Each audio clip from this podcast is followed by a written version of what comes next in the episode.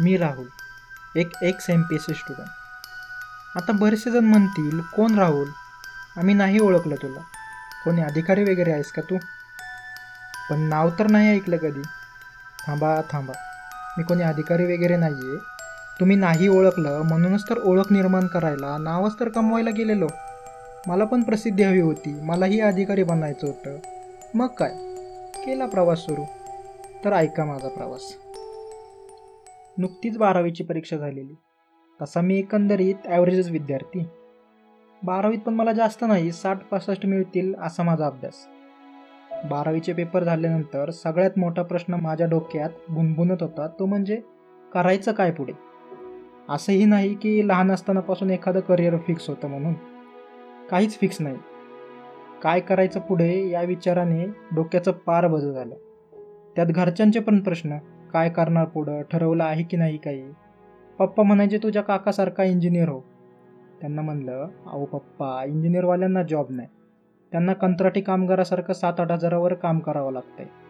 त्यावर त्यांचा चेहराच पडला. परत त्यांनी तोच प्रश्न केला काय करणार आहेस मग? पण माझ्याकडे द्यायला काहीही उत्तर नव्हतं. त्यानंतर एक दिवस त्यांनीच मला एक भाषण ऐकायला सांगितलं. ते भाषण होतं दी विश्वास नांगरे पाटलांचं.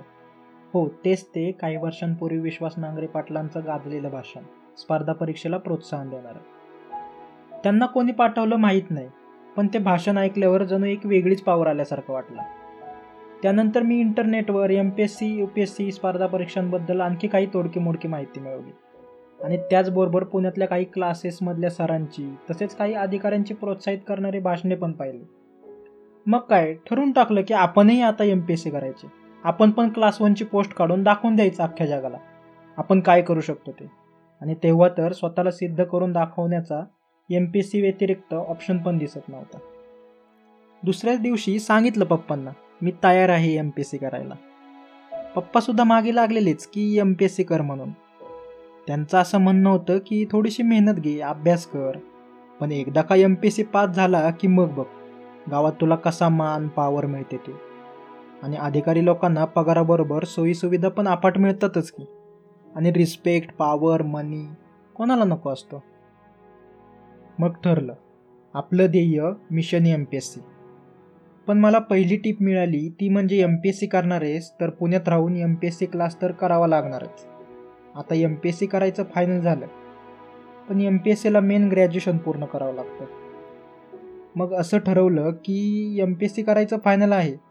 मग बाकी ठिकाणी कशाला तोंड घाला? म्हणून मग आर्ट्सला घेतलं पुण्यात एका कॉलेजला ॲडमिशन पुण्यात आलो तशी माझी बत्तीस गुल झाली. सलग तीन दिवस मी आणि पप्पा कॉलेज ॲडमिशनसाठी प्रयत्न करत होतो. नाही मिळत नव्हता असा भाग नाही पण कॉलेज प्रोसेस कळायला वेळ लागला. त्यानंतर प्रश्न होता पुण्यात राहण्याचा. राहण्याची सोय करायला तर पार नाकी नऊ आले. काय ते Sadashivpeth Narayanpeth Laxmi road F C road Shivajinagar सगळं पालथं घालून शेवटी सदाशिवपेठेत एक रूम घेतली. त्या खोलीत पण दहा बाय दहाच्या खोलीत चार जण राहणार. माझ्या खोलीत राहणारे मला सिनियर आणि महत्त्वाचं म्हणजे तेही एम पी एस सीच करत होते. मी म्हणलं चला आपल्याला यांची मदत होईल. आणि डाऊट्स पण सॉल्व्ह होतील. या एम पी एस सी सिनियर्सने सुद्धा मला एक टीप दिली. एम पी एस सी करणार आहेस तर मग आत्तापासूनच सुरुवात कर. आणि पहिला क्लास लाव. काही बड्या क्लासेसची नावे पण सांगितली त्यांनी. त्यानंतर मी काही दिवस कॉलेज केलं. तिकडे काही मित्रमैत्रिणी तयार झाले. अर्थात तेही एम पी एस सी करणारेच होते. त्यातल्या एका मित्राने आणि मी मिळून M P S C foundation batch लावायचे असं ठरवलं. पण जेव्हा क्लासेसमध्ये चौकशी करायला सुरुवात केली तर कळालं कोणतीच फाउंडेशनची बॅच तीस पस्तीस हजाराच्या खाली नाही. M P S C prelims plus मेन्सच्या क्लासबद्दल विचारलं तर साठ सत्तर हजारांच्या वरच. मग असा विचार केला मी की तसंही तीन वर्ष मी काही करू शकत नाही. ग्रॅज्युएशन पूर्ण लागतंय. मग सेकंड किंवा थर्ड इयरला लावूयात क्लास आणि घरीही तेच सांगितलं. मग काय निदान वर्षभर तरी क्लास नाही मग मी फ्री झालो. आणि पुण्यासारख्या शहरात मी नवीनच. कॉलेज लाईफ जगायला लागलो मित्रमैत्रिणींबरोबर. कट्ट्यावर गप्पा गोष्टी बाहेर फिरायला जाणं सगळं काही चालू झालं. दिवसा कॉलेज जवळच्या एरियात भटकंती. आणि रात्री रूममेटसोबत कधी लक्ष्मी रोड कधी एफ सी रोड तर कधी झेड ब्रिजवर पुण्याची नाईट लाईफ एन्जॉय करायला लागलो. पुण्याच्या त्या चमचमीत आभासी दुनियेत मी एवढा हरवून गेलो की दोन वर्ष कसे गेले तेही कळालं नाही. दोन वर्ष दाबून माझ्या मस्ती केली. अख्खं पुणे पालथं घातलं.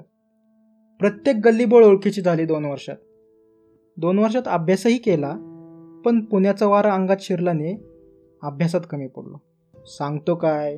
सेकंड इयरला असताना मी अक्षरशः काठावर पास झाले त्या पासिंगवर तर घरच्यांचं तर बोलणं ऐकलंच पण माझं मनही मला खायला लागलं.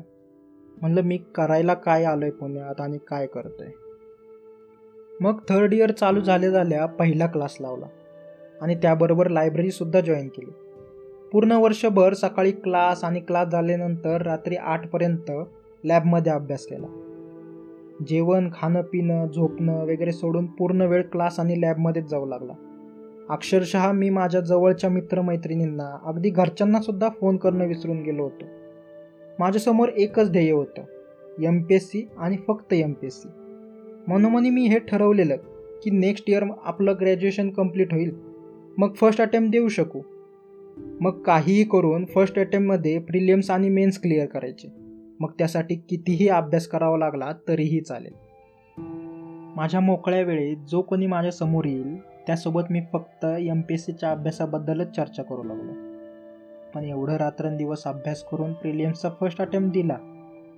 पण पहिल्याच अटेम्प्टमध्ये मी क्लीन बोल्ड झालेलो. खूप वाईट वाटलं तेव्हा. त्या अपयशावर एवढा निरस झालो की काहीही सुचत नव्हतं. तरीही मी सगळं काही बाजूला सारून परत अभ्यासाला सुरुवात केली. पण त्या वर्षी काही क्लास लावला नाही. सेल्फ स्टडी करण्याचा निर्णय घेतला. त्या वर्षी परत रिडिंग तर केलंच सगळं पण माझा जास्त वेळ डिस्कशनमध्ये जाऊ लागला. परत एम पी एस सी व्यतिरिक्त काही ॲक्टिव्हिटीजसुद्धा चालू झाल्या. अभ्यास तर चालू होताच कंटिन्यू वर्षभर पण त्याही वर्षी मला एम पी एस सी काही क्लिअर झाले नाही. Plus P S I S T I assistant या एक्झामचाही अटेम्प्ट दिला मी. त्यातही मला काही यश नव्हतं. थोडक्यात मी दोन्ही वर्षी अपयशी झालेलो. परत एकदा खूप निराश झालो. मी पप्पांना फोन लावला.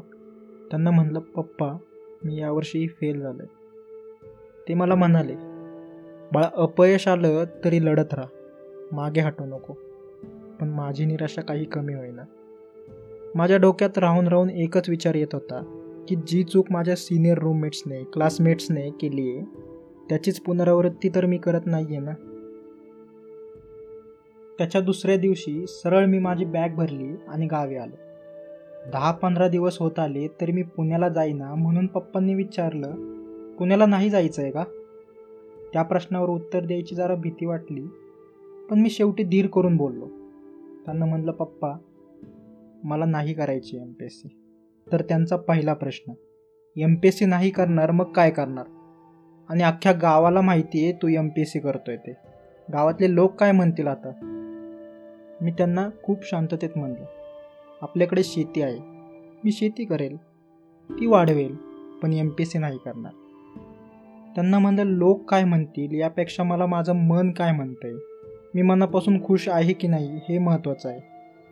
माझ्या त्या उत्तरानंतर जवळजवळ दीड दोन महिने ते माझ्याशी बोलले सुद्धा नाही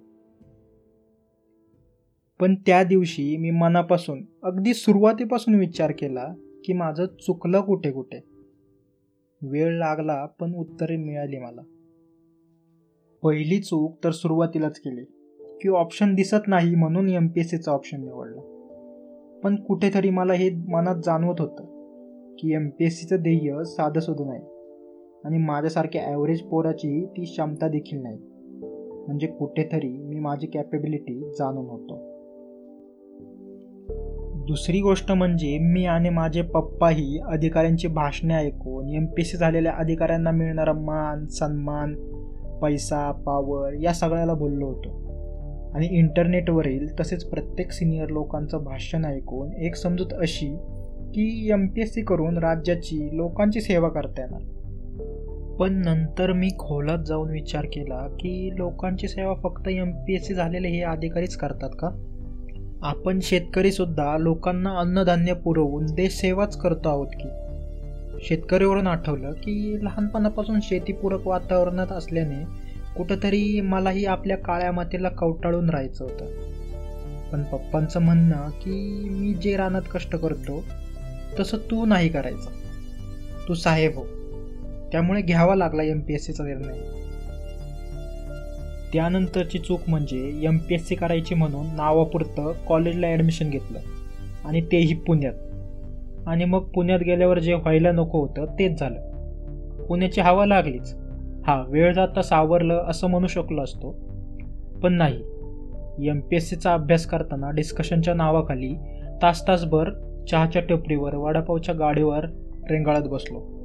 मी वेळेची किंमत केली नाही म्हणून वेळेनेही माझी किंमत केली नाही. त्या गेलेल्या वेळेत मी बरीचशी प्रगती करू शकलो असतो. आणखीन एक एम पी एस सीची खरी रिॲलिटी पुण्यात गेल्यावरच कळाली मला. काय तो एम पी एस सी क्लासेसचा निव्वळ बाजार मांडून ठेवला आहे माझं ठीक आहे मी फी भरू शकलो. पण एखादा गरीब विद्यार्थी ज्याची खरंच एम पी एस सी करण्याची इच्छा आहे त्यांनी कुठून आणायचे हो क्लाससाठी चाळीस पन्नास हजार रुपये? वरून राहण्याचा खर्च येतो तो वेगळाच. आणि महिना दहा पंधरा हजार तर हातात हवेतच. प्लस वह्या पुस्तकं अधिकची. माझी परिस्थिती बऱ्यापैकी असतानाही दोन तीन वर्षात हा खर्चही मला नकोसा झाला. त्यात कॉम्पिटिशनची तर एवढी तीव्रतेने जाणीव झाली की काय बोलावं? अहो तीन चार लाख विद्यार्थी दरवर्षी एम पी एस सी करतात. त्यातून प्रिलियम्स मेन्स इंटरव्ह्यू क्लिअर होऊन पोस्ट कितींना भेटते? तर फक्त हजार दीड हजार जणांना. मग बाकीचे परत पुढच्या वर्षीसाठी प्रयत्न करतात. माझे रूममेटसुद्धा चार पाच वर्ष झाली प्रयत्न करत होते. मी सहज विचार केला. दरवर्षी एवढ्या संख्येने विद्यार्थी अटेम्प्ट देतात पण खरंच प्रत्येकाला? प्रत्येकाला सोडा. अर्ध्यांना तरी पोस्ट मिळेल का? पण काय करतील ते तरी?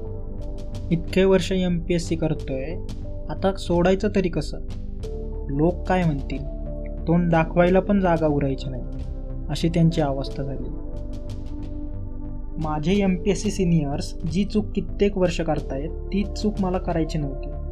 म्हणून मी या मायाजालातून लवकर बाहेर पडून मला जे जमतंय ज्याची आवड आहे ते करण्याचा निर्णय घेतला. आणि आज मी हक्काने शेती करतोय कारण मला ते आवडतंय. त्यात सध्या आयोगाची दुरावस्था आणि चाललेले भ्रष्टाचार आपण पाहतोयच. विद्यार्थ्यांनी एवढी मेहनत करून M P S C pass होऊन पण न मिळणाऱ्या पोस्ट पोस्ट मिळाली नाही आणि वर्ष पण वाया गेले. मग आता करायचं तरी काय? या विचाराने काही विद्यार्थ्यांनी केलेली आत्महत्या. एम पी एस सी आयोगाविरुद्ध विद्यार्थ्यांना करावं लागलेलं आंदोलन. हे सगळं पाहून खरंच खूप वाईट वाटतं. त्यामुळे माझं सर्वांना सांगणं आहे की उगाच मोघम मोटिवेशनल भाषणे कोणाचे तरी सल्ले ऐकून एम पी एस सीच्या क्षेत्रात उतरू नका. काही ऑप्शनच दिसेना म्हणून एम पी एस सीचा ऑप्शन निवडणं हे बरोबर नाही. मी एम पी एस सी कोणी करूच नका असं बिलकुल पण म्हणत नाही पण स्वतःची क्षमता आहे का तेवढी? तुमची मनापासून आवड आहे का एम पी एस सी करायची? ते तपासून पहा. तुमची आवड जपा. आजच्या डिजिटल युगात आवड छंद जपल्याने कितीतरी जण फेमस झालेत आणि कित्येक जण डिजिटल माध्यमांचा वापर करून समाजसेवा लोकसेवा करत आहेत. आणि काही जण तर व्यवसायसुद्धा करत आहेत. तर एकदा विचार करा. कारण वेळेची आपण किंमत नाही केली की वेळही आपली किंमत करत नाही. हा होता राहुलचा अनुभव. त्याला कोणालाही डिमोटिवेट करायचं नाही. पण सध्याची परिस्थिती आहेच तशी. तेच तर त्याने सांगितलं. पटलं तर एकदा विचार करा. हा एपिसोड तुम्हाला आवडला असेल तर लाईक करा फॉलो करा शेअर करा. आणि हां सोल ट्यून्स या इंस्टाग्राम पेजवर हा एपिसोड तुम्हाला कसा वाटला हे कळवायला विसरू नका. आपली भेट होईल पुढच्या भागात.